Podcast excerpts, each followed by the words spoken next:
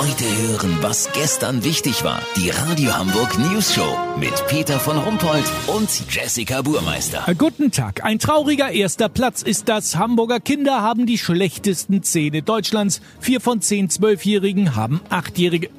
Nee, was? Nee, das stimmt nicht. Vier von zehn Zwölfjährigen haben Karies. So ist es richtig.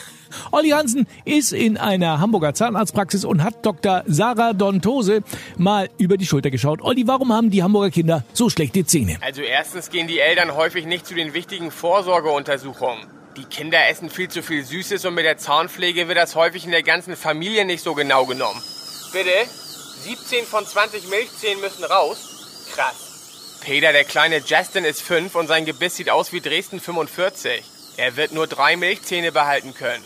Die Frau Doktor hat in ihrem Werkzeugkasten neben Bohrer, Hakennadel und Zahnsteinschaber auch eine Mini-Abrissbirne für marode Milchzähne mit so einer kleinen Kugel dran. Die braucht sie leider sehr oft. Damit es ein bisschen spielerisch ist, kommt der Zahnschutt in so einen kleinen Lego-Kipplader. Den dürfen die Kids dann mit nach Hause nehmen. Gottes Willen. Du hast gesagt, äh, der Grund äh, ist oft mangelnde Zahnpflege in der ganzen Familie. Das ist richtig. Leider putzen die Eltern dieser Kinder auch selber sehr schlecht. Oft gibt das nur eine Zahnbürste für alle, die nicht selten die Spülbürste ist. Geputzt wird ein bis zweimal die Woche.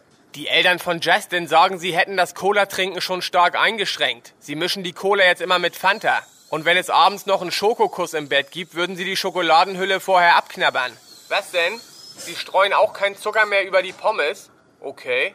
Peter, du hörst, die Eltern versuchen schon die Ernährung umzustellen. Lass so machen, wenn die Backenzähne bei Selina, der Schwester von Justin, auch die Festigkeit von Eierschale haben, melde ich mich noch morgen. Habt ihr das exklusiv, okay? Ja, natürlich. Vielen Dank, Olli Hansen. Kurznachrichten mit Jessica Burmeister. HSV enttäuscht. DFB nimmt bei Pokalansetzung keine Rücksicht auf Regeneration der Spieler vor dem Saisonauftakt. Ja, mimi, mimi, mimi, mimi. Können die sich auch mal wie Männer benehmen? Medizin, Arzt, der Blutverdünner verschrieben hat, wegen Panscherei angeklagt. Corona, Gebiete, die keine Risikogebiete sind, werden jetzt offensiv positiv als Chancengebiete ausgewiesen. Das Wetter. Das Wetter wurde Ihnen präsentiert von Solala, der Laden für Mittelmäßiges aus aller Welt. Solala, Durchschnittsstraße 4. Das war's von uns. Wir hören uns morgen wieder. Bleiben Sie doof. Wir sind's schon.